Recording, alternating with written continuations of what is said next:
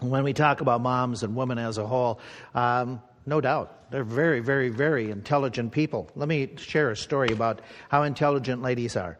Three men were hiking through a forest when they came upon a large, raging, violent river.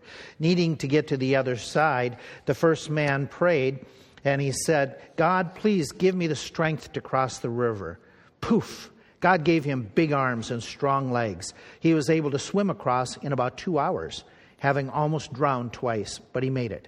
After witnessing that, the second man prayed, God, please give me strength and the tools to cross the river. Poof! God gave him a rowboat, strong arms, strong legs. He was able to row across in about an hour after almost capsizing just once. Seeing what happened to the first two men, the third man prayed this God, please give me the strength, the tools, and the intelligence to cross this river. Poof, he was turned into a woman.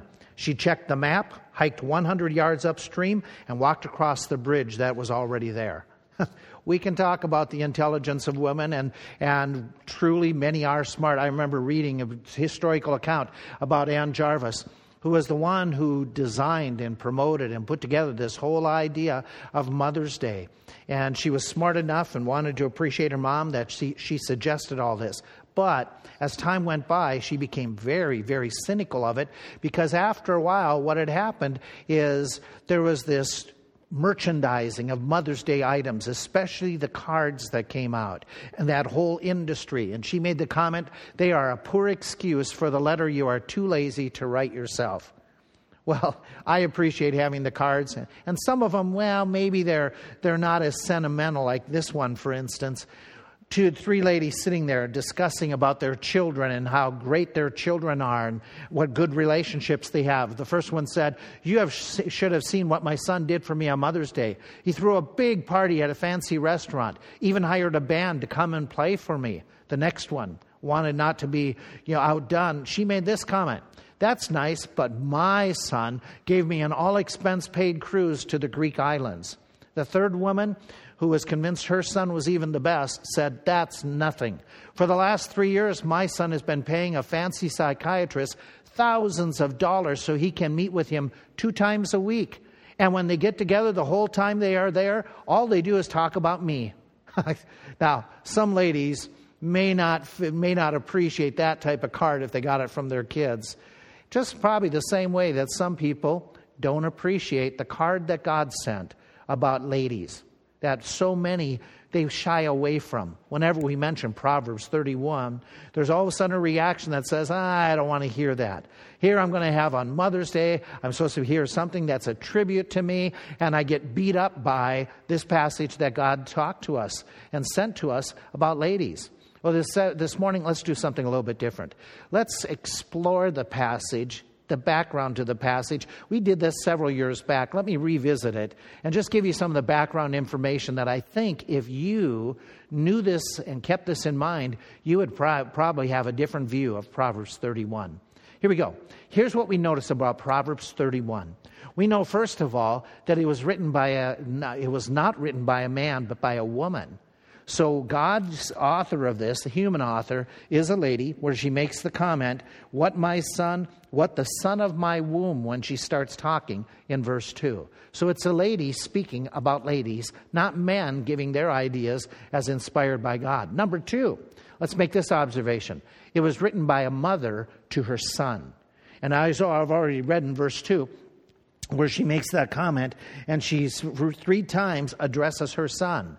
And so here she is. She's talking to him, giving him information. In fact, if we set the scene a little bit better, it is the queen mother talking to her son, who is the king. He is old enough at this point to rule. She's going to talk about what he needs to do as the ruler and how he should operate. And he's old enough to be considering a wife. So, mom talking to the son who's already in his adulthood years.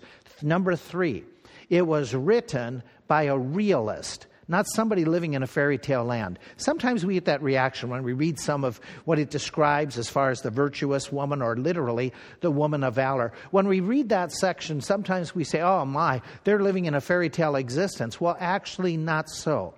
This is written by a woman who is a queen. So here she is talking about life as it is in the palace and giving the realities about him as a king. And she basically says in the first few verses, even though you're a king, you better be careful. Because just because you live in the palace, things may not be happily ever after. And so she's giving him a reality check. We'll explore those verses in just a second. And she's ch- going to challenge him to avoid making some major mistakes as a ruler. So she's real in that regard. When she talks about, you know, what, a, what kind of a woman to be looking for, that woman of valor, she doesn't she isn't exaggerating situations she's talking from her perspective what life is like from her point of vantage point. She talks about the servants. She talks about wealth. She talks about lands. She talks about her husband in the gates and that's true. She was a noble woman, and so she would have somewhat more than many of you and I would have in the sense that she would be the upper class. But she's talking about the realities of life for somebody in their setting. And so she's not, she's not living in this theory, she's living in a reality world and gives warnings about some of the reality world that her son could face, as well as as she is in her circumstances, what should she be doing, somebody who is of the noble class, to show that they are a woman of valor. Something else that stands out is this she's writing with the idea of not all focused on her son's earthly successes. That isn't what's most important in her mind. Rather, she's writing about him being spiritually successful.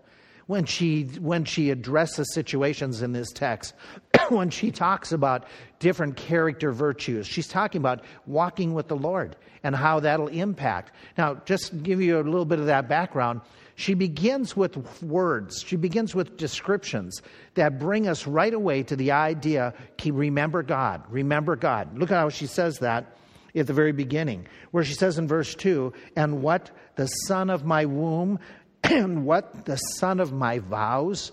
She's referring to that uh, idea that he is a child that came as a result of God's blessings, her commitment. She calls him Lemuel, her nickname for him.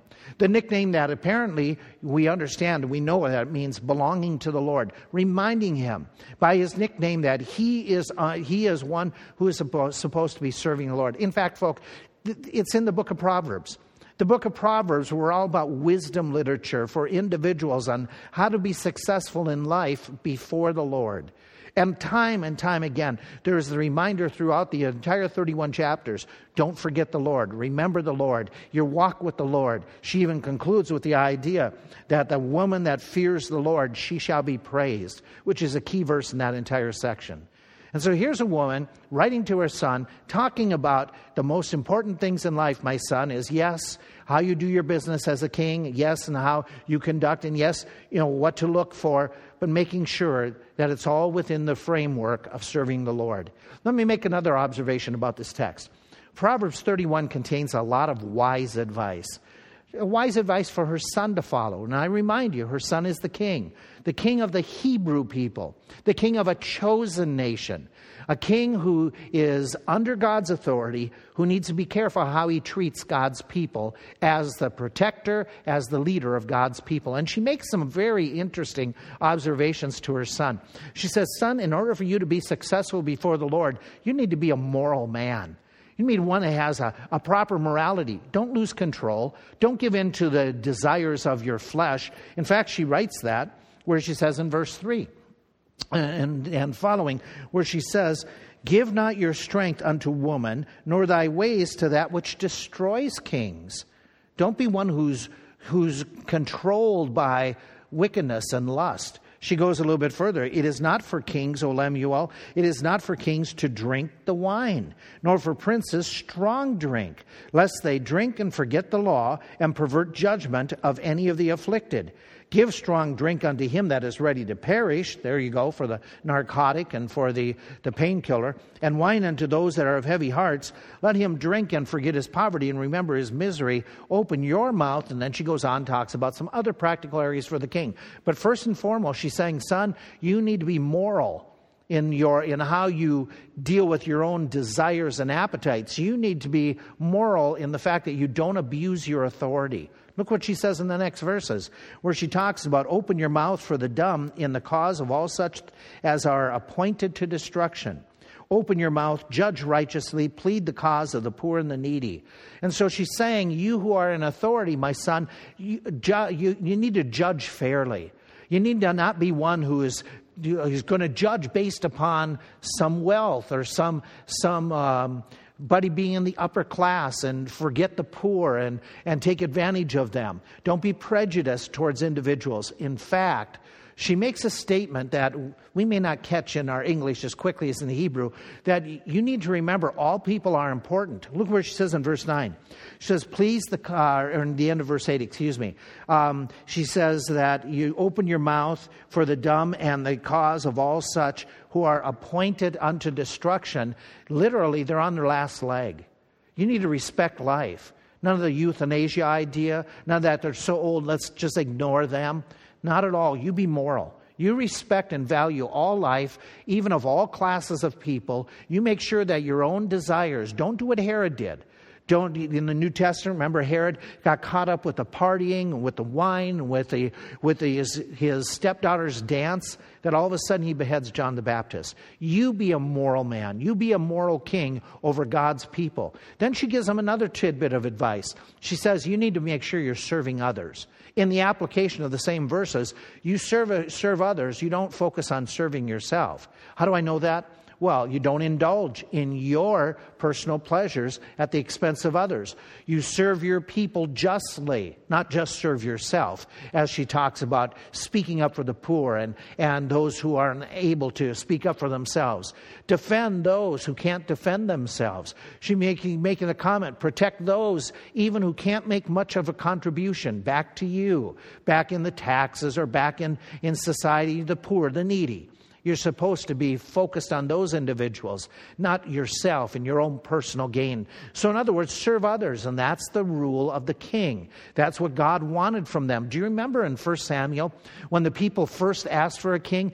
Samuel warned them. He says, There's going to come a time when kings are going to heap to themselves a lot of the, a lot of the enjoyments and the pleasures and overtax you people and take advantage of the poor and even take your sons and force them into labor. And he warned the nation that that could happen one day that they would have kings that would become wicked and selfish well mom is telling her son exactly the same thing but in different words don't you become one of those kings that is immoral don't you become one of those kings that focuses on yourself at the expense of of others. Just because you have the authority to do something or the ability to do something, that doesn't mean you should do it.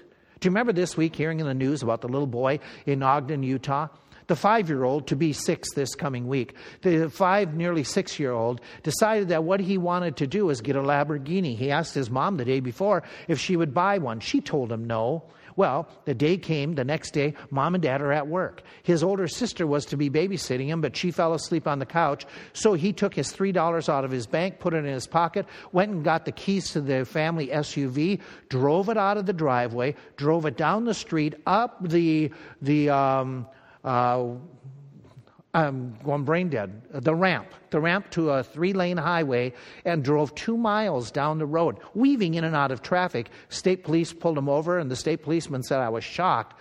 I expected a drunk driver, an impaired driver, but not a five year old behind the wheel of an SUV could barely see over it. Just because the boy could drive doesn't mean he should be driving. The same way that just because you can do certain things, King, doesn't mean that you should be doing them. So let's make this, this third uh, point of advice that mom made. You need to marry wisely. And that's what she develops through the bulk of the chapter that you and I know as the virtuous woman in Proverbs chapter 31. Her advice is basically avoid the certain woman, verse 3, we already read, where he talks about don't give your strength to certain ladies. And then instead, she gives this lengthy section about what type of lady, you who are in authority, who anybody would want to marry you, you got to be careful who you marry. And so she gives him some of this, this very practical, very point advice. Now, when you read it, remember, it is Hebrew poetry. It is filled with superlatives. It is each and every phrase is going to be a little bit um, exotic and embellished. And just as you, you may already know, there's 22 letters in the Hebrew alphabet. So from verse 10 to the end of the chapter, each one of those verses begins with the, the A, the B, the C in succession of the alphabet. And it's designed that way so that it could be easily memorized. And so, going through, this mom is writing to a son who loves poetry. He's already written a lot of these proverbs. And so, she's writing that same musical, poetic style to her son, making, giving him something easy to memorize. But behind it is that whole idea of advice. Mom saying the type of woman you should look for. And we have all these different, different uh, characteristics and attributes that we often focus on on Mother's Day. But keeping the, the big picture here instead of the individual verses, the overall big picture. What this is, is mom giving advice to a son. And again, it's worthy to, to go in to explore each one of those verses. Today we won't do that. We'll just keep on the bigger picture. But she's giving him this advice, and basically she's saying to him, Son, remember, your private life will affect your public life. What your home is like will definitely affect your reputation in public, will affect in, in major areas. Could be in business, it could be in ministry, it could be in all those different ways. Son, be careful. Mom giving advice to her son is another point of the text. Let me give you another thought. In Proverbs 31, it's written by someone who knew exactly what they were talking about. She knew when she gives these warnings, she's experienced some of this herself. Who's the lady? Who's the supposed author? The best that scholars have concluded. Most are, most are on the uh, thought that this is Bathsheba. Bathsheba, who had been Uriah's wife, Bathsheba, who ended up with David, Bathsheba, who then became the birth mother of Solomon, that she is the author. She is the one who is saying, Son of my vows. She is the one who has nicknamed her son uh, Lemuel, Solomon. And she's writing to him. Now, think this through when she is writing about be careful that you don't indulge in wines, she knows what she's talking about.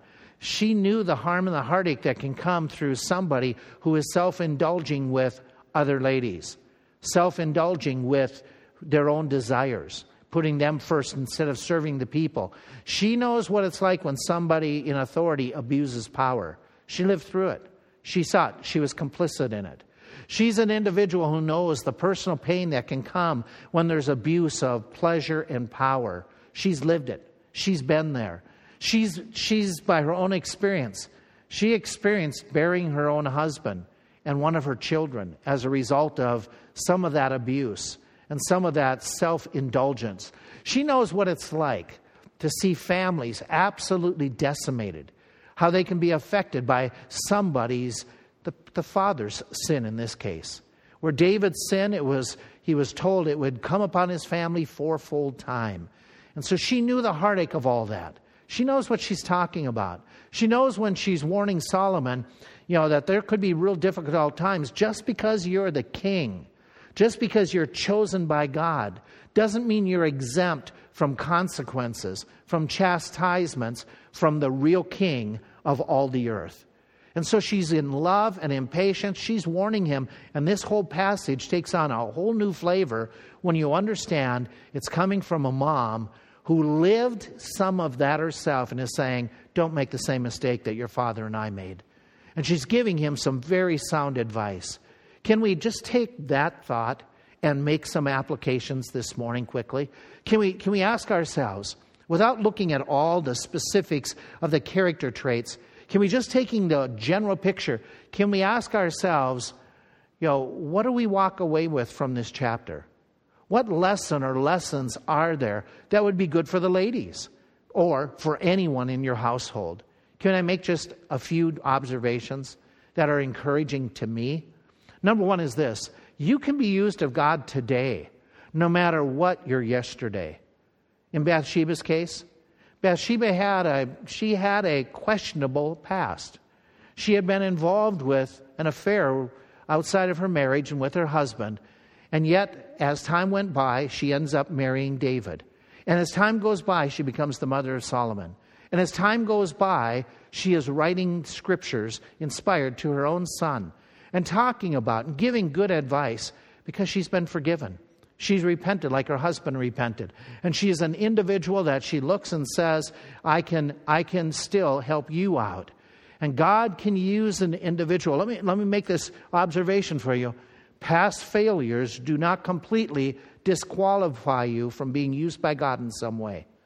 And this woman, though she had a, a dark past, she is able to make some very, very, very helpful ideas and suggestions and impact here in the days that are following after she repented and got right with the Lord. Can make another observation?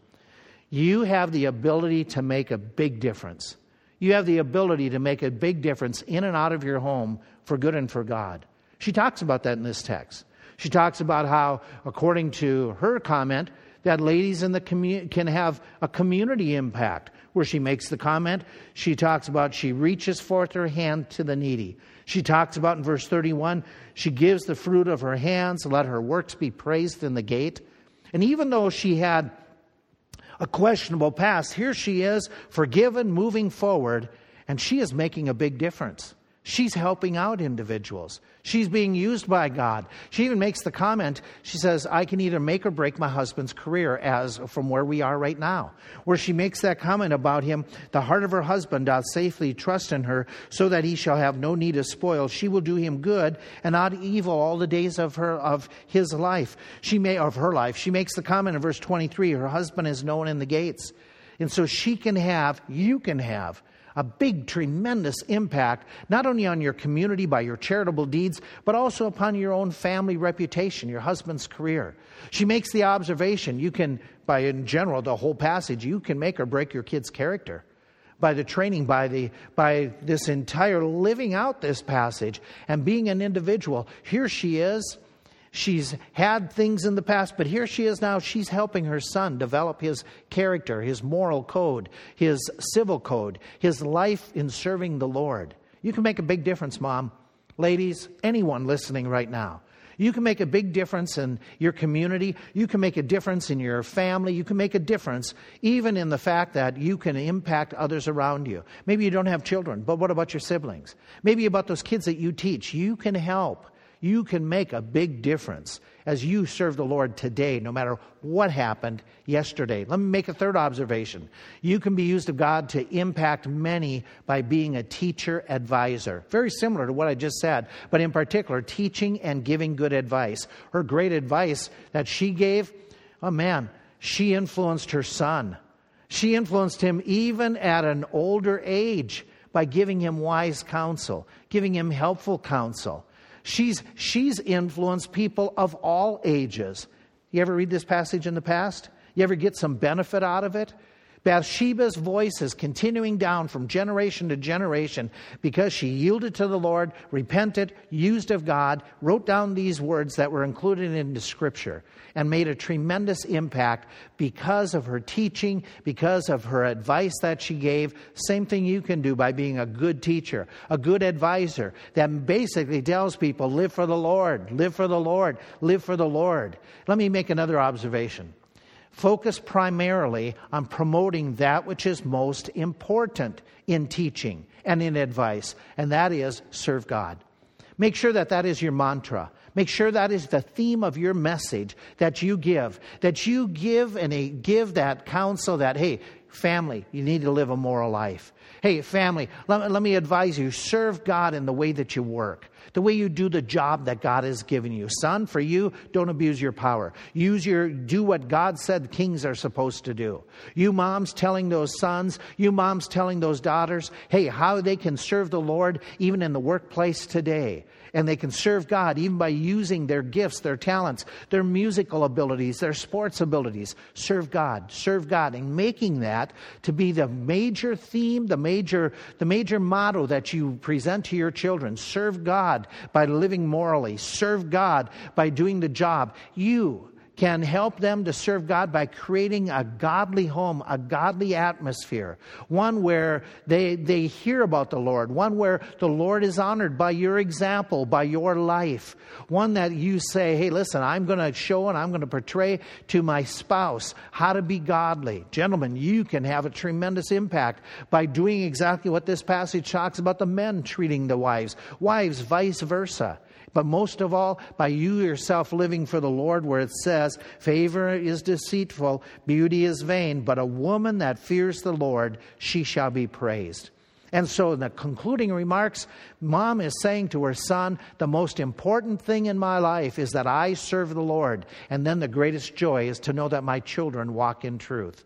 My friend, you can make a difference by you teaching the Word of God by you giving good, godly advice and godly counsel and saying, Serve the Lord. No matter what's in your background, no matter what's in your past, if it's been repented of, God can use you in some way, shape, or form in that home, in that life, in your community around you, as long as you say, I am going to serve the Lord. And I thank God for the many, many ladies in our congregation who have this attitude that they are not letting their past hold them back. They are giving their best to Jesus Christ, their best to their family, because they know they're forgiven. They've experienced that, and they're trying to guide and direct their children to keep that close walk with the Lord. They're trying to help out their husbands to serve the Lord to the best of their ability. To you, many ladies, we say Happy Mother's Day and pray that God would bless you abundantly as you continue to be such a good influence and example to the many of us here in our church family. Father, I thank you for these ladies. I thank you for this illustration of Bathsheba who gives us this encouragement that just helps lift our spirits when sometimes we get down and beat up on ourselves. And I pray that you would help our moms in that most difficult task that they have opted to embark upon, and that is raising their children for the glory of Christ, being that help helpmeet to their, to their spouses. And I pray that you would continue to use them. Bless them. Give them the wisdom they need to be able to give good counsel. Give them the strength they need to be such a godly example and help them as they lay out a pattern, a pattern that their children can follow after. Thank you for such moms in our church. I thank you for my wife being such a mom. I thank you for my mom giving that example of being in love with you and giving us and sharing with us the gospel of Jesus Christ. Help in the days ahead that these ladies here on this earth, until you come, are able to fulfill that task to the best of their abilities. We praise you for them and for the help you will give them. In Jesus' name I pray this. Amen. God bless you, ladies. Have a happy Mother's Day.